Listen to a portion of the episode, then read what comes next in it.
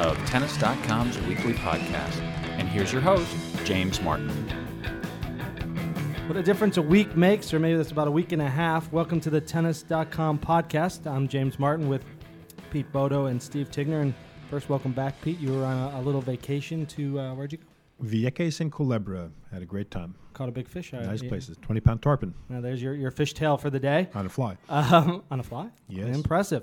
And uh, big changes in tennis just over a week, as you guys probably may have heard. Uh, Rafael Nadal dating Shakira, it appears, or at least in her latest video. So a little bit of rumors going around there, and also saying he's completely healthy or almost healthy with his, his right knee injury, the tendon. He's rehabbed it. Says he's not going to come back to Davis Cup in early March, but ready for Indian Wells. And on the flip side, his rival Federer um, has a lung infection. Sounds a bit kind of scary, but um, Federer says that he's not sure what's going on. There's been word that other players in Australia had this lung infection and that it could keep keep you out for six to eight to ten weeks. Um, guys, I mean, what's your reaction to that? I mean, it uh, sounds a bit ominous. Well, you know, you don't want to second guess a guy's um, health condition, basically. But, you know, I mean, if, if it's going to happen, isn't, isn't the ba- worst time of year to happen? I mean, look, let's face it. How many more times is Federer need to win Indian Wells or Miami? Those So are what are, you, what are you trying to say there, Pete? Well, I'm just trying to say that, you know. careful, careful. yeah, you know, I mean, you know, you're not supposed to travel with when you when you're ill. You know, Right, right. you're supposed to take it easy. Can't come to the. United States. Can't come to the United States. It'd be hard. It might be quarantine issues there, customs. Uh, no, I mean, in all seriousness, though, I mean, this is not a bad. Uh, you know, if if if this is a, if this injury is really requires that period of time, or this sickness, I should say, then it's about as good a time as you could you could ask to have it. Yeah, there's no there's no Grand Slam warm-ups, no Grand Slams, and Federer did make it well known that uh, he was so happy to get off the the hard courts. Uh, you know, when he was here last time, and But it also just that the words lung infection they they do sound scary, and it's strange to think of Roger Federer being away for any any length of time or even being ill like that. It kind of I Well- it, it it does put it in perspective in a way. His what he means to what he means to tennis. And he plays his cards pretty close to the vest on these things. It's always very tough to tell. Look, let's face it, the whole glandular fever episode, nobody really knew what was going on with that. And, you know, sometimes it seems like it was the biggest thing and it was the only reason Federer, you know, didn't, you know, continue to dominate tennis. And at other times it seems like, you know, kind of a lame excuse for why he, why he didn't dominate tennis in that period. I don't I don't like the way the whole thing is played out. I mean, I think there's a little bit a little bit of secretiveness about that camp. I think there's uh, you know, and it just fuels rumors and stuff and and you know people you know and it gets people all bent out of shape because you know those who are big Federer fans will say oh my god the guy was on his deathbed you know he just doesn't tell everybody and then people who are critics say I mean you know the, you know the guy's just you know sort of playing possum and making excuses so I mean- it's not good I think right here, all, all that we know is that he's just said, yeah, he's got something. He's getting tests, and uh, you know, it, it, like Steve said, it, it sounds. like I mean, if he's out for what some people report eight to ten weeks, that that then becomes less convenient and becomes more of a problem. But uh, it definitely d- either that or he's a chain smoker. No one's told anybody, but I, I seriously doubt that. and let's remember how he left the hardcourt season Well, that's what I was saying. He was so happy to last get year off he was not a yeah. happy guy And I would then- have missed him smashing a racket gosh I was hoping he might do that again in Miami Exactly. And then another uh, hard news: Serena Williams enrolled in a. Uh, what do you think about this, guys? A 240-hour program to become a certified nail technician. She says that she she does her nails all the time, and this is this is what she's spending her time on while she's injured. She pulled out of the New York exhibition event next week, and uh, she's going to do nails. I see a big contract in this actually Um, and then big news on the American side, obviously in Memphis, Sam Querrey and John Isner playing in the final. ATP is calling this the the tallest men's final in ATP history. Six foot nine Isner and six foot six Sam Querrey. A lot of serving, a lot of points won on serve. But guys, this I think this bodes pretty well for the Davis Cup uh, next week in Belgrade. Um, when Roddick decided he wasn't going to play Blake, well, maybe that wasn't such a big loss. But when those two guys pulled out, leaving the Bryans, I think there were a lot of doubts, but maybe that's not looking so bad right now. Well, these guys are playing well. Um, I don't. Neither of them are experts on clay. Querrey can can play better on clay than than Isner, but just the fact that they're each of them has has been surprising in the last year. I'd say Isner has been the biggest, the, one of the biggest surprises on tour for me in the last two years. I really didn't expect him to have this kind of consistent success. And Querrey, after some ups and downs, is showing that that I mean he he he played Roddick close in San Jose. He wins this tournament. He um, he's showing that he's you know somebody to look for in the top twenty, and also on a on a more general scale, this match shows that that, that men's tennis is, is getting taller. Even we have Soderling, Del Potro, um, Cilic, but even at a second tier level, Querrey and Isner making the final of a tournament. This was a big tournament for Querrey. I mean, it was a 500 level. He'd won uh, Las Vegas and Los Angeles. I mean, he obviously does better here in the states. But you're right. I mean, it, so they're, they're big guys, and it was a big win. You know, Pete for for Is, for Querrey, and I and I think when you look at the tie coming next week, Isner's not going to give whoever he plays, Djokovic, whoever, a lot of rhythm because of his serve. He is probably one of the be- most improved players over the last 12 months. He's in better shape. He's hitting. I wouldn't call what he hits as technically sound volleys, but he's he's a little bit more effective up there, and that serve is such a weapon. And Querrey obviously a big serve too. Hey, if Isner, if if Ivo Karlovic can play well on clay, I don't see why Isner and, and can't either. In fact, I think, you know, Querrey I think is a pretty good clay court player, you know, relatively speaking. And uh, and you know, with Isner with that serve, you know, you, you got to like him because you know he, he'll be able to, you know, he'll be able to play some of those, you know, one, two, three points where basically you get you get a serve, maybe you get a return, but even if even if you know they return more against the serve on clay, but it's very hard. Nobody's going to hit like a big penetrating offensive return. So Isner can avoid those, you know, 30 stroke rallies that you get on clay. And also jo- uh, Djokovic, who they'll be playing, he hasn't been at his best recently. He he seems like he could be beatable. I mean, you you'd have to assume he'll he'll be ready for that match. though. What do you think the experience factor will be? This will be Isner's debut playing Davis Cup uh, On the road. On the road, and Querrey's only played once before 08 in Madrid, so they're not going to have. It, it's on the road. It could be a somewhat hostile environment. Belgrade doesn't sound like the most friendly place to be. It's an uphill battle, but with the Bryan brothers, they you know they have they have a good shot at that point, and if so, all Isner and Querrey have to do the first day is win one of those, and the U.S. is in, in decent shape. It's still an uphill battle, though. I think that's exactly right. And I go against the grain on this on, on some of this uh, pressure stuff on, on newcomers. I think a guy's You're going better- against the grain? No, come on. Who me? what? No, I mean, I, I think actually, I, you know, I, I don't know. I'm not sure a guy should play his first day. I think there's a lot more pressure when you play at home before a big crowd, especially if it's a winnable match. I would, I would, I, th- you know, I would rather see Isner playing, you know, uh, a Tipsarevic or uh, or or even a Djokovic, although that's a pretty tough ask because jo- Djokovic is so good. But I'd rather see him play away where there's no pressure really. I Yeah, there's who's, less to- who's gonna there's less expect to him- lose there. Yeah, exactly. Who's going to expect him to win in Serbia? Yeah, yeah, but if he walks out there in a place like Birmingham or Winston Salem or one of those other great Davis Cup shrines as they're becoming, you know, then suddenly you got twenty thousand Americans. They're all you, all their hopes are on you. You're on a fast court. You ought to beat this guy. It's a tougher situation. so you, So- you think it's less intimidating if the fans really? I mean, because it absolutely? can Querrey played pretty, pretty in- rough. Querrey in his in his one uh, Davis Cup, he he played Nadal well on clay in Spain. That's right. Yeah, nothing to lose. I mean, basically, neither of those guys. You, you look at you going in, and everything from their profile as players and stuff suggests that uh, you know nobody, everyone's going to write them off. So they're playing with house money. You know, it's But on the same token, you don't think they're going to feel a little bit of pressure or even a lot of pressure because if they lose this, they go into a, a match in September where they, if they lose that, they go down, they get bumped out of the world group. So in, in essence, you lose this, then your then your backs are really to the wall because you have to play a match for relegation. Well, if you were if, if this were the relegate the playoffs as they call it or the relegation tie, then I would I would agree with you. If these guys were playing for staying in a world group, I think there'd be a lot of pressure on them, much more than there is now. But no, the pressure is going to be on Andy Roddick and James Blake when it comes to a relegation match. Do you, you think, you think Pat would um, would somehow you know even though Roddick has said he will not play Davis Cup this year if they're facing uh, relegation in September, do you think they they get him back? I say never say never. You look at the draw comes out, you get a, you get a, a winnable match, and you know especially at home. I think Andy might have a change of heart, especially if he has a decent year, or it's or if he has a lousy year. One thing about Isner in in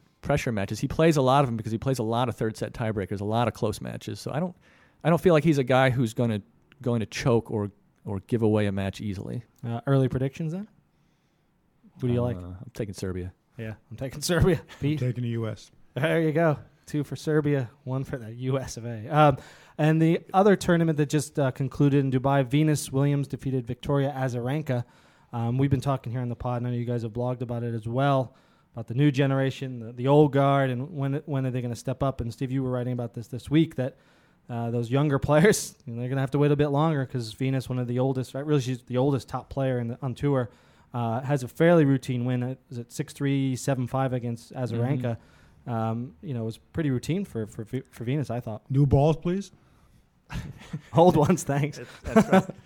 Uh, no, Venus. Uh, you know, Venus isn't even the top. You know, she's not at Serena's level, and she handled Azarenka pretty well. Azarenka played a good match. She played a. She played. A, she didn't sabotage herself. She didn't get overly angry. She played as as intelligently as I think she she could. She made the most of it. But Venus was just a stronger physical force out there, and and in the end also knew where to be. Uh, she's that, it's a tough combination right now. I think for both on the men's side and the women's side that these Serena, Roger, Venus, Justine, Kim a little bit. They they they're great players, and they also are working with so much more experience in some of these th- than the than the younger players. It's it's almost as if they're keeping the next generation from from happening. It, it, when you watch that, like Federer against Murray in the in the Australian final, they were bringing that up that Murray had this one final as his experience to fall back on. Federer has 21, all this experience, and it, it, that can be intimidating. And and to play off what you're saying, it, you get the feeling that this up the, the, next generation, whatever you want to call this generation, women's tennis from Azarenka, Wozniacki, Jankovic, Safina, could even lump in Ivanovic, possibly even though she's won a slam, and I start thinking of comparisons to the lost generation in the 90s when you had Sampras kind of doing the same thing and Agassi. They were they were winning the bulk of the big tournaments, and we heard all about Philippoussis and all about Rios and Krajicek and Enqvist and Rosset and Rusedski. New balls, please. The new balls, please new campaign. Balls, please. N- Nicolas Kiefer, Tommy Haas was in there. He, I think you can, you know, he had the injury issues, but and they never were able to materialize. A couple of them got a slam here or there, but that generation never came about the it's way it hard was to it's hard to see a generation, a future without Serena and Justine, Kim, Venus right now. It's just hard to it's hard to put it together, imagine it. Well, somebody's always going to be. I mean, you know, the, the, flip side of that is somebody's always going to be there. You take those girls out of the picture, and you're going to have an Azarenka, you know, being. being but when are they going to be out of the picture? Well, the thing is, that's it. They're hanging in there pretty well. It's kind of funny. I think Venus has some good tennis left in her. I may call me crazy, but. Uh, she no? said she's. Anybody she said, calling me crazy? no, it's no, it's not. Not actually not in this room. One thing that's interesting about Venus is she doesn't. All of her losses seem like she doesn't. She doesn't lose confidence from any of her losses. She still has that same confidence that she. If she doesn't think she's the number one player in the world, she at least thinks she's number two to her sister, and that she shouldn't lose to anybody. She's never. She does get nervous and, and in matches, and she did get nervous in this match against Azarenka. But even when she's not playing great, she always she can always she always come through with a with a good result. She always has the possibility of coming through with a good result because of this basic confidence that she has that I don't think anybody has other than her sister. Oh, plus that game, you know. I mean, she's you know she's still you know she's still young enough. She's she's just still a heck of a tennis player. I mean, she's let. I think there's a little bit of rust in her game now, and I think that's really hurt her in the past couple of years. But I, I just think that for someone like that, you know, suddenly the magic comes back. You know, a couple things fall into place, and she can make she can make a good run. She might she might even be up for a good year. She, I mean, and I think it's confidence, Steve. I also think it's that that mentality that you see in relief, good relief pitchers in baseball. They can get shelled one game, but they it doesn't bother them. They just come back the next day, and it's just back to right. So few throwing. tennis players have that. Oh, though. so few. I mean, well, they're the only two um, that that really have had it in the last what ten years. I mean, Hingis could get crushed by a loss. I mean. What I mean, would you think Graf? I mean, Graf always was supremely confident. She but never lost, so yeah, you don't lose. I mean, it's um, it is an amazing thing. She Venus said after that match against Azarenka that she feels like she's won every tournament, and uh, she hasn't. But that confidence is incredible. Um, the biggest, uh, guys, I think the biggest um, news, perhaps, certainly for the health of the sport, and uh, yeah, let's Pete lay off the beer. Well, yeah, we're uh, drinking beer here in the podcast, Corona Extra Gold. So, uh, so anyone wants to uh, pony up some sponsorship dollars. But the big news on the ATP Tour is they just finally found a global sponsor uh, for the tour. They had lost Mercedes Benz after uh, a 12 year partnership that ended in 2008, and they went out and they got Corona and a, and a pretty bad economy, no less. And I think this is a big deal. I mean, it's five and a half years for 70 million, so it's about the same amount of money as they were getting, at least what was being reported with the Mercedes Benz deal. Um, obviously, a lot shorter of a deal. You're not getting that 12, 12 year deal. I think that was renewed as it went along, however. I think this is a pretty big score for the ATP. Well, they needed it because um, the U.S. Open had, had picked up Mercedes, and Mercedes had left the the tour behind for a Grand Slam, sort of cementing this idea that that the Grand Slams are where where people watch, where where a sponsor can can make some inroads rather than rather than the tour. So so they needed something. It'll be odd to see a Corona logo on both sides of the net, but but at least you could say that it's not. it's they're not cigarettes. How about Hey, you know, that? what? I'm loving this. Oh, wait a second, guys. I mean, Yeah, look, Pete's loving it. look, look, let, look, let's face Mercedes Benz and tennis yawn. Lexus and tennis yawn. Granted, it's it's an upscale sport. It's still an upmarket sport. But come on, you know, this is. I mean, people. You know, the big the grail in tennis for so many years has been to sort of take the game to the public. You know, and to get more to reach out to a broader audience, a bigger A fan base drunker and audience, stuff right? a drunken audience, mariachi playing audience. I mean, I, I, I- I just like this deal. It's, it's kind of whimsical. It's, it's a little like little Jimmy Buffett in tennis, and and I, I think the sport can definitely definitely use that. I mean, and it's not like it's taking it to the people. This is not ATP brought to you by Pabst Blue Ribbon or Miller Lite. Um, this is not like the Joe Sixpack Sunday uh, NFL. I mean, it's, it's a decent beer, um, and It's a good beer. You stick a piece of lime in there. Hey, they're good at. They're very good at marketing. They created basically Corona created Cinco de Mayo in this country, right? This they is- they is true. created a holiday. no, and you know what? One of the you know, in realistic, I'm, I'm not a marketing guy, but I would think that looking at their their point of view, they're thinking they would actually want to reach out to a broader audience and a bigger demographic. They want to actually get some people to stop associating Corona, you know, with the with the with the backpacker, you know, uh, beach hut kind of syndrome. Well, the beach. You always see those commercials with those people sitting on the beach, and the guy throws a cell phone skimming across the water. Exactly. You know, and, and that, that's a good thing. But I mean, I think they're going to reach out to, to, to try to get, you know, to try to establish themselves as more as a little more upscale than they are, which is kind of too bad. They'll become Mercedes Benz. But Well, um, it's an interesting experiment in tennis because they, as you said, they've the game and the sport as a whole has always gone for the luxury brand, the, the Lexus is the Mercedes, and always tried to position itself as upscale. and while, while Corona is not, um, you know, a, an everyman's beer, it is a beer. And and here's what a, one marketing guy I was reporting New York Times, and I think this quote uh, sums up the perhaps the brilliance of what the ATP has done.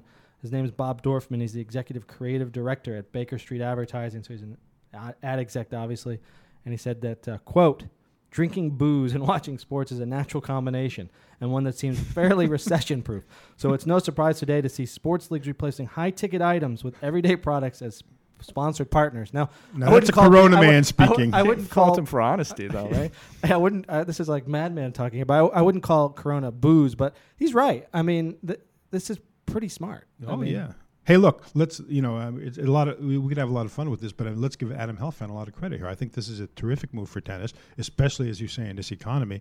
I just got to wonder now: do you have to wear those like low jeans with the pockets down behind your knees, or to to, to get Uh, into turnstiles, or Well, let's hope not. But Does Roger have to drink a Corona now? Does he Yeah, have to lower we're gonna himself? have we're gonna see Roger tipping up a Corona. Well, well, you do wonder with what the HB makes these players dress up in and has PR stunts at different tournament stops. I see with sombreros and Roger Federer's future. some drunken players showing up for for media hour or whatever. Um, well, that about does it for the uh, the pod for today, and we will be back later this week. We've gotten a, a ton of emails from you guys, so keep them coming, and we will try to answer. Uh, as many as we can get to, probably on Thursday, maybe Friday, not sure yet, but just stick in and check in on tennis.com. But we will get to your emails and cover any other uh, big news. I'm guessing that Juan Carlos Ferrero will have won a new, another tournament by next week. He's on fire. But uh, send your emails to tennis, uh, excuse me, podcast at tennis.com. Only said that a hundred times, but I'll get it right. Podcast at tennis.com. And for Steve Tignor and Pete Bodo, I'm James Martin, and we'll uh, talk to you later this week. You've been enjoying Tennis.com's weekly podcast. Thanks for listening. For all the latest news and events, head over to Tennis.com.